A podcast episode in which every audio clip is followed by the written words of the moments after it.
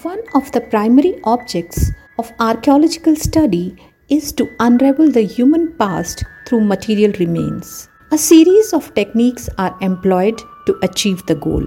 Exploration is an interdisciplinary investigation which aims at locating and understanding the potential of an archaeological site. There are several systematic methods of exploration like field walking, aerial photography, magnetometer survey, electrical resistivity survey, probing remote sensing, and also with the aid of geographical information system. These can be understood in detail as field walking. Field walking is one of the oldest and authentic methods of surveying any region. In this, a team of archaeologists survey an area intensely by covering almost all parts. The advantage with this method is that in this process, the chances of missing out even a small activity area is less. Aerial photography. This method enables an archaeologist to have a bird's eye view of the archaeological mound and its surrounding area and gives the total outline of any feature.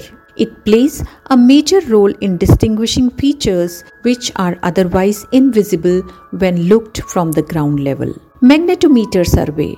In this procedure, an instrument called proton magnetometer is used to identify structures or features which exhibits the property of thermoremanent magnetism for example hearths kiln brick structures etc it detects anomalies or differences between the general magnetic field of an area and the one above or near the buried features or structures electrical resistivity survey the electrical resistivity survey is based on the fact that the ground can conduct electricity.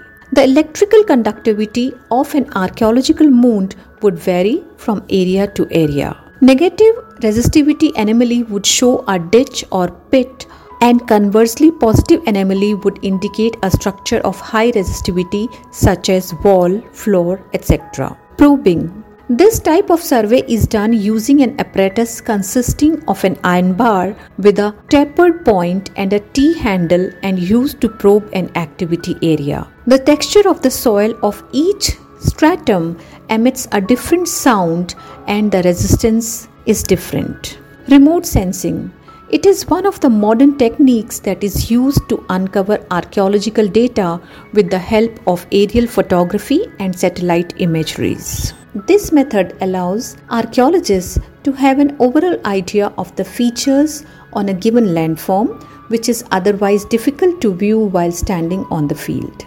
Geographical Information System or Geospatial Information System. This is increasingly becoming popular in archaeology.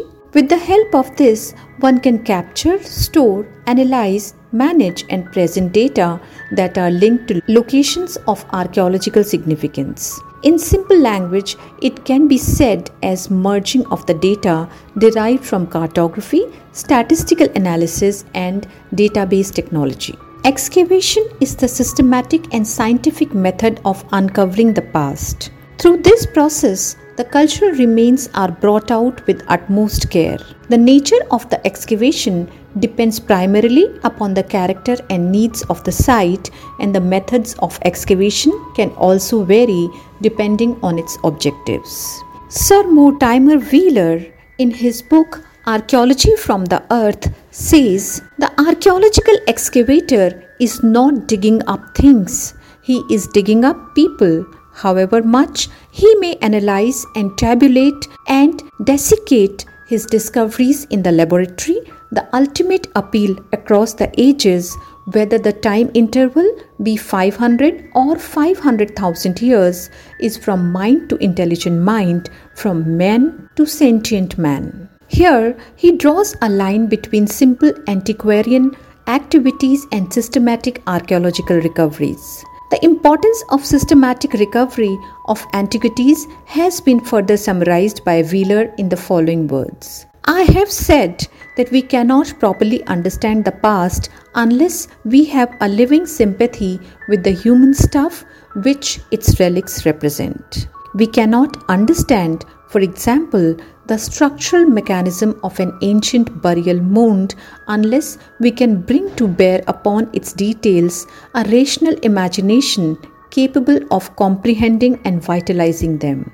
If we fail to do that, we are not humanists but mere collectors of dejected minutiae signifying almost nothing. We would be better employed collecting bus tickets, an occupation which at least involves no damage to scientific evidence. So, we can say that excavation is the systematic mode of destructing a site by recording them properly and also by revealing its cultural sequence. If you want to know anything about Indian history, please leave it in the comment box so that I can come back with it.